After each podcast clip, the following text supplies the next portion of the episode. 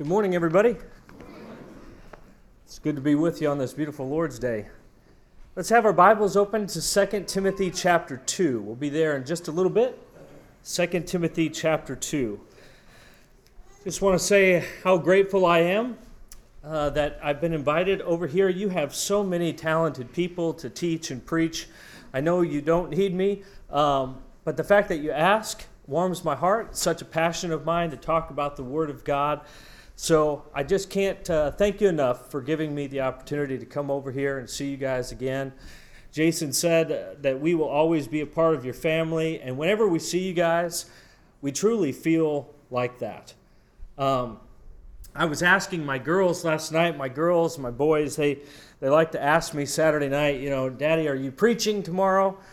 And I said, Yeah, we're going over to Monte Vista and preaching. And I, was, I asked my girls specifically, you know, what do you like best about Monte Vista? And Lydia says, Ashlyn and Grace are there. Miriam, she's our most serious one. She says, I like the Bible class teachers over there. So thank you so much for helping us and, and just making us feel welcome and giving my children uh, some good examples to follow. And that reminds me of the lesson that Brian just preached about being imitators of Christ. In all seriousness, beloved, I, I don't know if there could be a more profound topic than imitating Jesus. It is, without exaggeration, it is the very purpose of our lives.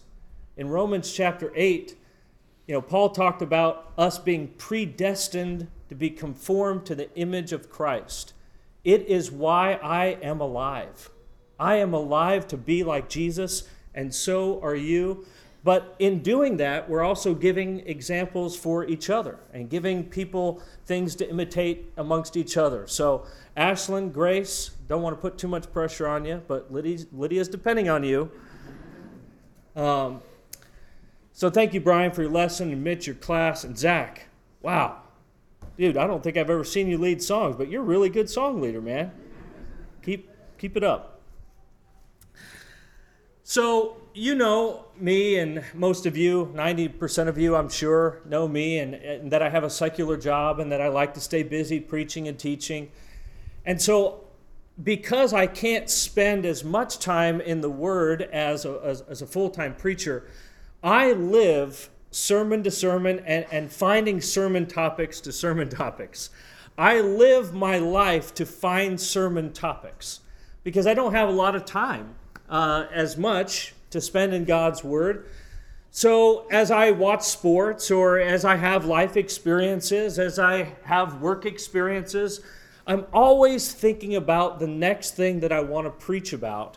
And one of the ways that I find sermon topics are questions that are asked of me. And sometimes when those questions are repeated, I know that it's got to be on a, a lot of people's minds.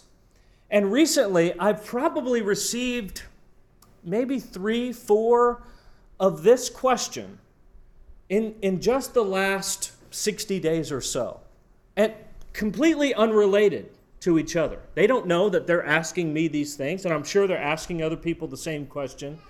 But the question is this How do we interpret the New Testament? How are we supposed to read the New Testament? Are we supposed to read the New Testament the same way that we read the Old Testament? And it's such a profound question because the Bible doesn't come right out and say, all right, here's how you interpret me. Here's how you interpret Scripture. Now, you can read books about how to interpret. You can listen to sermons about how to interpret. And I'm sure there, there's a lot of good principles in them, but Scripture never comes out blatantly and says, all right, step one, step two, step three. You have to take each book and each context in and of itself. But it, it started me getting to thinking about, about this topic. And I'm not going to give you steps about how to interpret the Bible, but I am going to give you some very broad principles of where to start. That when you tackle the Word of God, here's what you need to have in mind. I'm going to try to combine a couple of sermons that I preached recently, and the first of which is about as we look at the Word of God, we need to understand just how inspired it really is. So, as we think about inspiration, there's a lot of people in the religious world that view inspiration like that God gave God gave the gist of things to Paul. God gave some good ideas to Peter. God may have given some good ideas to John, and, and they're just kind of doing the best they can as they put it on paper. And is that what the Bible means when it says that it's the Word of God? So you don't have to turn to these passages. We're just going to think about them and, and you can jot them down and read them on your own time. But in 2 Peter chapter 1, Peter talks about how no prophecy of Scripture is a matter of one's own interpretation. Listen to that again. No prophecy of Scripture is a matter of one's own interpretation. In other words, when God gave His word to a person and that person wrote it down, there is no man filter in between. So God's not giving an idea or the gist to Paul, and Paul's like, I, I, think this is what God means. I think this is what he means when he said this. There is not a man filter. All the biblical writers had to do was to give the people what God wanted to give the people. No man filter. And then in 2 Timothy chapter 3, the scripture reading this morning, talks about how all scripture is breathed out by God. Now, some translations say inspired, and that's not a bad translation, but it's more literal to say that all scripture is breathed out by God. Now, this practice is not original with me, but I want you to, everybody, take your right hand.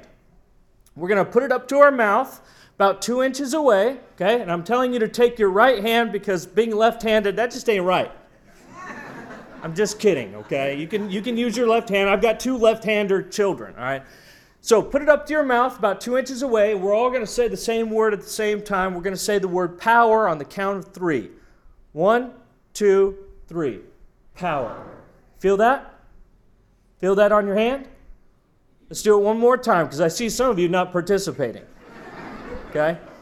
We're going to say the word scripture on the, on the count of three. Hold it up close enough that you can feel the, feel the breath on your hand. One, two, three. Scripture. Feel that? Every single syllable, there is breath. You cannot say a syllable without breath coming out of your mouth. So when the Bible says that in 2 Timothy 3:16 that all scripture is breathed out by God, that is the level of in inspiration the Bible is claiming of itself. So when you tackle how to interpret the Bible, the first step is we need, we need to realize just how inspired it is, just how inspired it claims to be. Now, some of the arguments against that idea that, that it's that inspired, that level of inspiration, if you are a Greek student, you know, or you may have heard Greek scholars talk about how some of the vocabulary and education level and writing styles show through the text. So, if you like to study Greek and things of that nature, you know that John wrote his Greek at like a third grade level. No offense to John. And that's why first year Greek students oftentimes will study 1st, 2nd, 3rd John and, and whatnot. And if you read Mark, you know that his grammar isn't very good. But if you read uh, somebody like Luke, who's a doctor, his vocabulary is really good. His grammar is really good. And that kind of stuff comes through the text. The poetry of Isaiah is, is, is better and a little more refined than the poetry in other parts of the Old Testament. So they ask this if inspiration is, is that level, that it's breathed out by God, why does some of these things come through the text? And my, my answer to that is this that just shows just how powerful God is in inspiration. That when God uses Mark, yeah, it's the Word of God, but it still sounds like Mark. And when God uses Paul, yeah, it's the Word of God, but it still sounds like Paul. And when God uses John, who may not have a, a very high education, yeah, it's the Word of God, but it still sounds like John. So don't let that stuff bother you too much. I think it shows the power of God even more so in inspiring these people and letting their true self come through the, the text as well. I think this is an honest question to ask, though, because in 2 Peter chapter 1, that no prophecy of Scripture is a matter of one's own interpretation, and 2 Timothy 3, all Scripture is breathed out by God. Those passages, if you dig into the context, they are talking about the Old Testament Scriptures. So I think it's an honest question to ask that did inspiration work the same way with the apostles as it did in the Old Testament? Does that make sense? Did inspiration work in the New Testament the same way as it did in the Old? My answer is Peter and Jesus sure thought it was going to work the same way. Because in 2 Peter chapter 3, Paul refer or excuse me, Peter refers to Paul's writings as scripture. Talks about how people are distorting and turning and, and misusing Paul's writings as they do the other scriptures. So Peter looped Paul's writings into what he considered scripture from the Old Testament, and Jesus sure thought the same thing. In John chapter 13, and this is just one instance, but he said this multiple times. In John 13, he said, When people receive you, apostles, they're going to receive me. When they reject you, apostles, they're going to reject me. Now, how could Jesus say that unless Jesus knew exactly what those men were going to say. And how did Jesus know that the apostles were going to say the exact same thing that Jesus wanted them to say? Well, in John 14 and in other passages, Jesus said, When I leave, the Holy Spirit is going to come and he's going to lead you guys into all truth. And not only that, but he's going to bring to your remembrance all that I said to you a, a, miraculous remembrance of what Jesus said. I don't know about you, but my memory doesn't last very long. Okay? I preached these sermons a couple months ago and I had to go over these things like 10 times. So, to have a miraculous remembrance, that was going to be helped by the Holy Spirit. So much so that when Jesus said to the apostles that they were going to be arrested and appear before kings and governors and things of that nature, he said to this to his apostles You don't need to worry about what you need to say. In that hour, he said, it will be given to you. So, did inspiration work the same way in the new as it did the old? Peter and Jesus sure thought so. So, here's the conclusion inspiration means different things to different people, and I mean religious people. But we must let Scripture define inspiration. And when we do, we will be much more cautious not to toss out certain passages. We are reading the thoughts and the words of God. And if it was a thought of God's, we must consider its place and its purpose in our lives. So, step one in my mind, as you're tackling the New Testament or, or any part of Scripture that is, is to understand just how inspired inspired really is that these are thoughts and words of God Almighty. But none of that means anything if you don't use it correctly. The importance of using Scripture correctly and the work that God wants us to put into it. That's what I want to focus most of our time on this morning the importance of using it correctly. Just recently at work, let me tell you a story between Jason and I. Jason and I work together, as most of you know.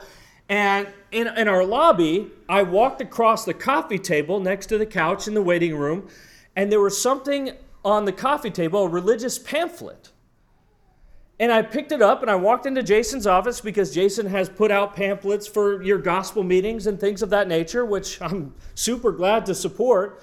I walked into his office and I said, "Did you did you put this on the uh, on the coffee table?" He said, "No, that wasn't me. What does it say?" And I started flipping through and I said, "Man, you you definitely didn't put this here." it was uh, premillennial start you know jargon and, and whatnot. But one of the things that the pamphlet emphasized was this using Scripture, handling Scripture correctly, and yet it's not using Scripture correctly. The other thing that the pamphlet clearly emphasized was that the Bible was the Word of God. and yet it's misusing it. So let's turn to this passage. I know you're probably there already, 2 Timothy chapter 2. Read with me verses 14 and 15. Let's talk about the importance. You could have the correct view of inspiration, but you could be misusing it or misinterpreting things. Here we go, verse 14. Remind them of these things and charge them before God not to quarrel about words, which does no good, but only ruins the hearers. Verse 15. Do your best to present yourself to God as one approved, a worker. And I want you to underline that in your mind, or with a pen or a pencil or whatever. A worker. It takes work. Who does not need to be ashamed, rightly handling the word of truth. So he says, number one, that it's work. And what is the work of Bible study? Rightly handling the truth. Now, it's the next chapter. It's literally the next chapter where Paul will say all scripture is breathed out by God. So, Paul and Timothy clearly have a high view of scripture, have the correct view of inspiration. And yet, in the chapter previous, Paul is telling Timothy, but you got to be careful with it. And wouldn't Paul know? You know, when he was Saul of Tarsus and helping killing Christians and persecuting Christians, don't you think he had a high view of Scripture, the correct view of inspiration at that time, too? So it has to be handled correctly, but it also takes a lot of work. I don't think it's a coincidence. And Paul, Paul's not talking about Timothy's preaching here necessarily, he's talking about how you handle it. And he uses the term work here. You don't have to raise your hand because I know anybody has ever studied the Bible long enough, we all get to a point where we ask this question Why didn't God make it a little easier? Why didn't God make it a little clearer? Why didn't God take out some ambiguity? Or how about this? why didn't God just give us a creed? I mean, He could have just given us the whole Word of God, but then give us, you know, the really important stuff like list 1 through 20 and say, Alan, uh, yeah, there's a lot of history here, and there's a lot of narratives, and there's a lot of types and antitypes, and good figures, and a lot of, a lot of good stuff here, and go ahead and read it. But what you need to know is these 1 through 20, and if you get the 20, you're good, but go ahead and, and study the rest of it too. Why didn't God do that? unless God wants it to be work. He wants us to work through our faith through the scriptures. And these two points on the screen, that it must be used correctly and that it does take work, I think are found in one narrative that I want to share with you for the rest of our time together. And that's Luke 24. Luke chapter 24, seven miles there and back again. This is the road to Emmaus. This is one of my favorite post resurrection instances. We're going to be doing a lot of reading here in Luke 24, so if you have a Bible, please, please follow along or, or read on with a neighbor or on your phone or whatever.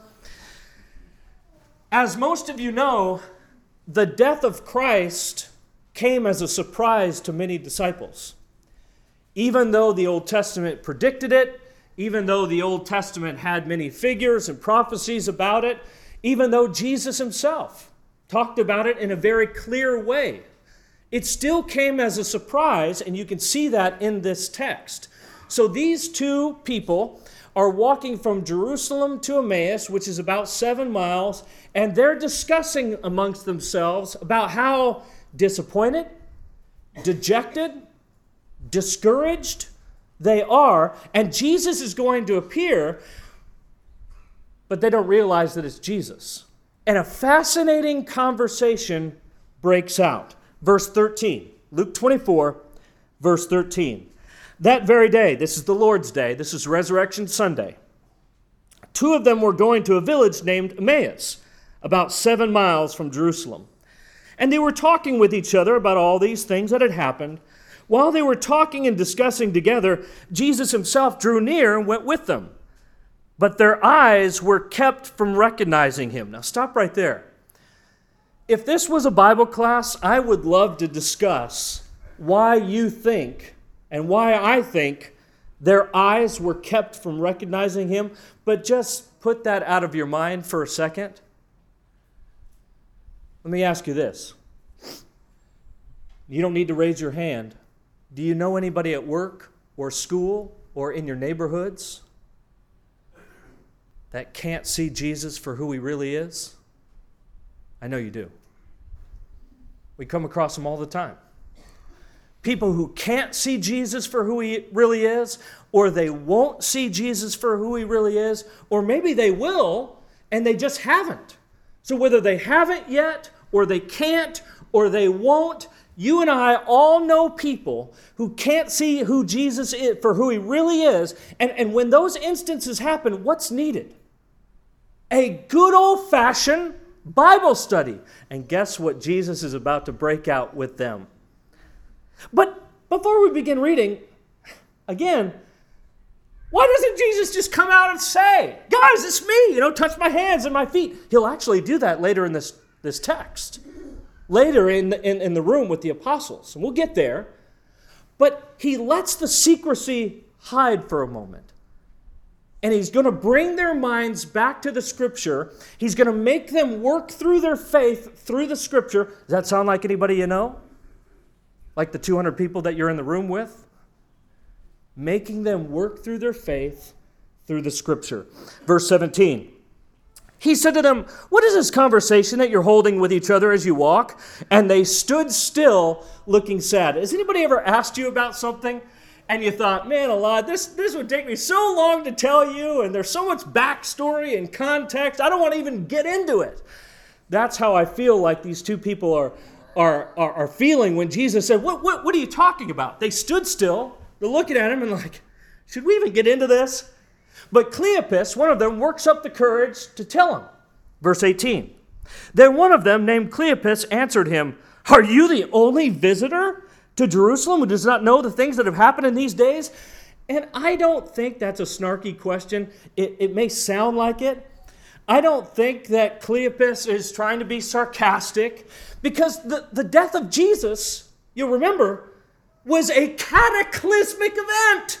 No exaggeration. I mean, earthquake, sun going dark at high noon, the veil of the temple being torn in two from top to bottom, dead people being raised, according to Matthew 27, and being seen in the city. I mean, you want to talk about cataclysmic? This is cataclysmic stuff.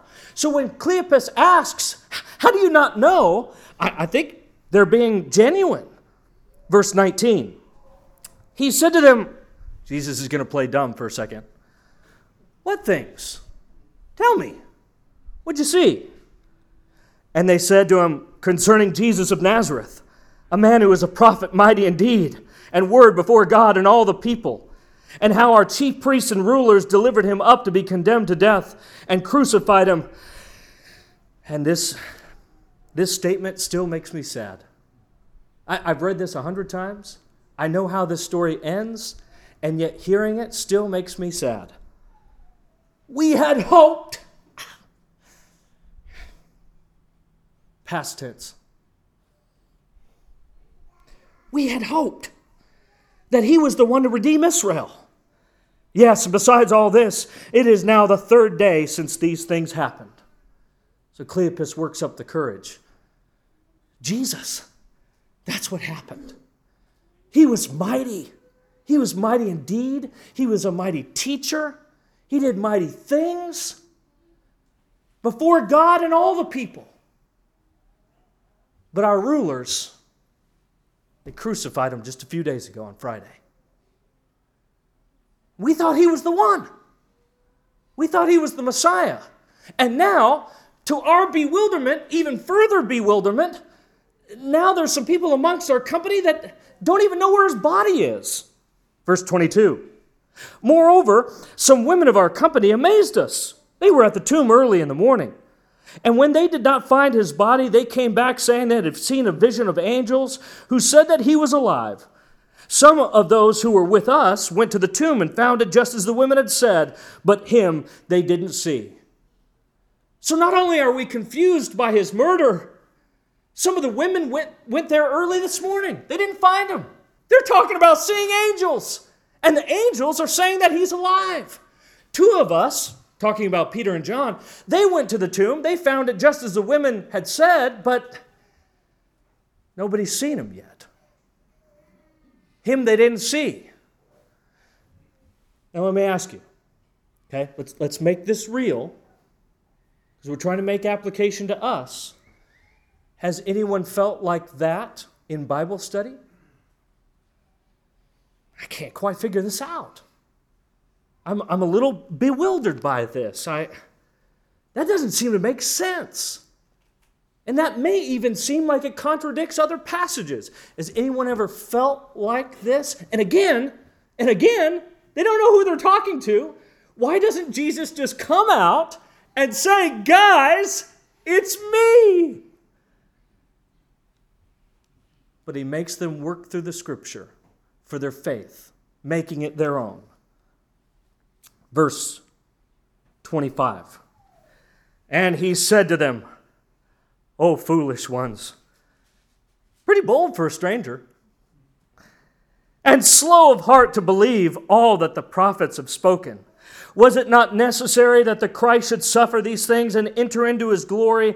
And beginning with Moses and all the prophets, he interpreted to them in all the scriptures the things concerning himself. You know, it would take about an hour and a half, depending on how fast you walk, to walk about seven miles. Wouldn't you have loved to have heard those 90 minutes or so? Me too. Now, remember where we started. If you have the correct view of inspiration, that means nothing for your understanding. And here's another case in point. Case in point was, was Paul and Timothy. They clearly had a high view of Scripture. They clearly believed the correct view of inspiration, that it was breathed out by God. And yet it was Paul telling Timothy, you still got to use it right. And here you have two, two disciples who have been with Jesus, been around Jesus, been around the apostles been around synagogues, clearly believe that the scripture is, is inspired, and yet, because of preconceived ideas or preconceived notions, they, they aren't using it correctly. And where does Jesus put the responsibility for their misunderstanding? Where did he put that responsibility? On them, their heart specifically. It was not their parents.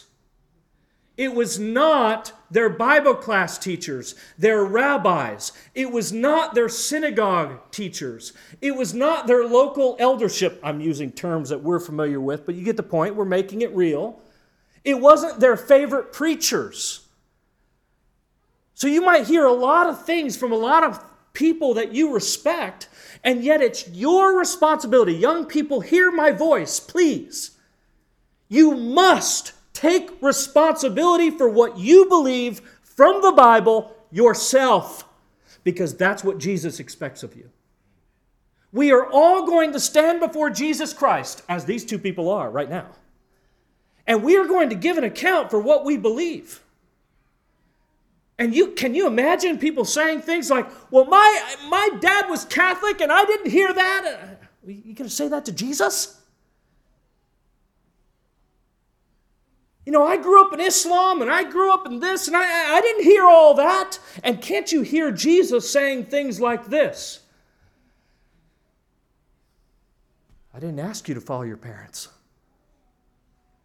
I didn't ask you to follow your friends or your family. I asked you to follow me and my word. And when you do this, when you make faith your own, I'm telling you, your faith will grow by leaps and bounds. That's what happened to me. Now, when I say your faith will grow by leaps and bounds, I, am not happy with where my faith is.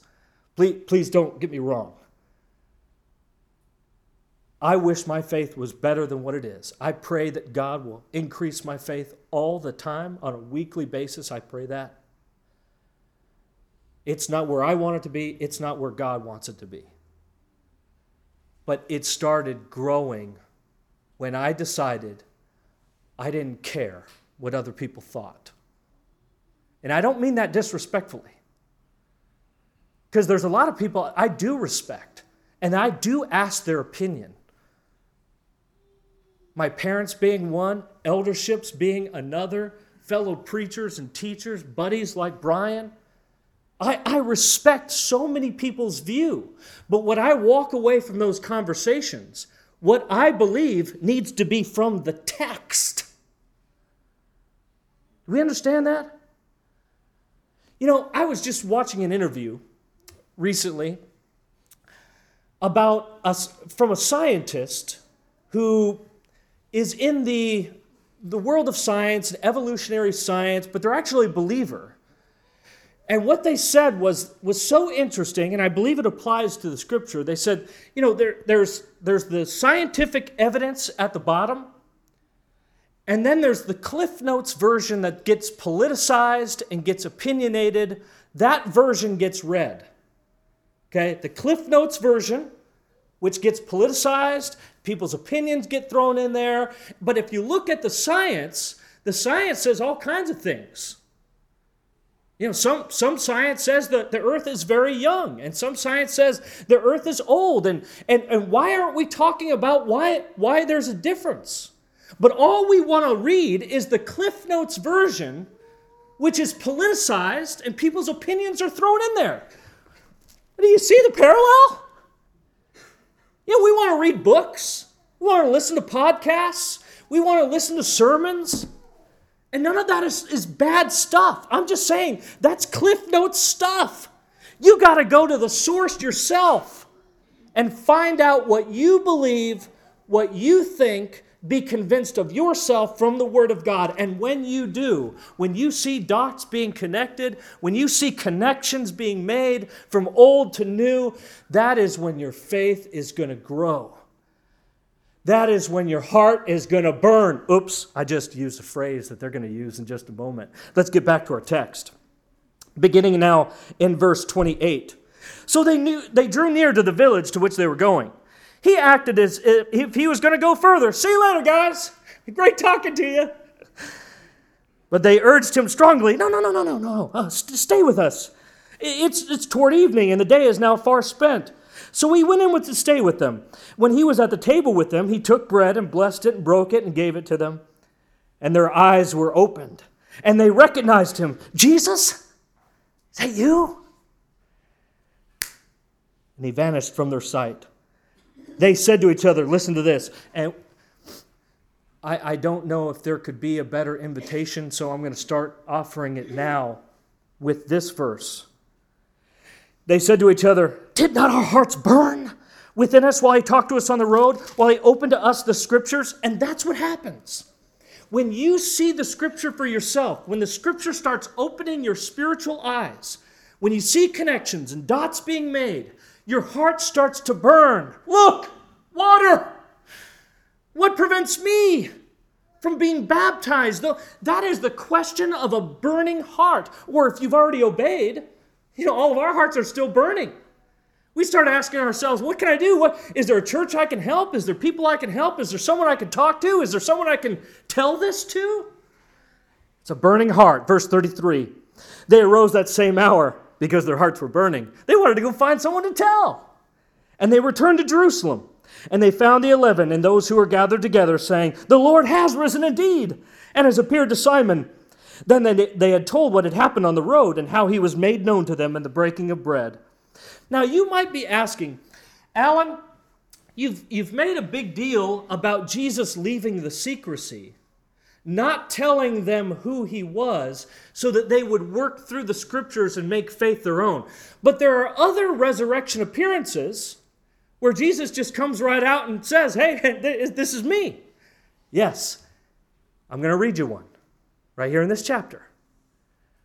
But even when Jesus reveals himself right away, guess what he does? Guess where he's going to bring him? Back to the scriptures. Here we go. Verse 36 As they were talking about these things, Jesus himself stood among them, said, Peace to you. They were startled and frightened. They thought they had sought a spirit. And he said to them, Why are you troubled? Why do doubts arise in your hearts? See my hands and my feet? You see, no, no secrecy here. He's letting them know right away. that it is I myself. Touch me and see. For a spirit does not have flesh and bones as you see that I have. And when he said this, he showed them his hands and his feet. While they still disbelieved for joy. I love that phrase. you know, too good to be true. You ever heard that phrase? It never more applicable right here. Have you ever not believed something because it was so joyous, you were so happy? You couldn't believe what you were seeing. You couldn't believe what you were hearing. They disbelieved for joy and were marveling. And he said to them, Have you anything here to eat? He's been dead three days. Guess he's hungry. They gave him a piece of broiled fish. He took it and ate before them. Then he said to them, Listen, these are my words that I spoke to you while I was still with you, that everything written about me in the law of Moses and the prophets and Psalms must be fulfilled. Then he opened their minds to understand the scriptures. Fascinating. Fascinating. Two narratives, same chapter.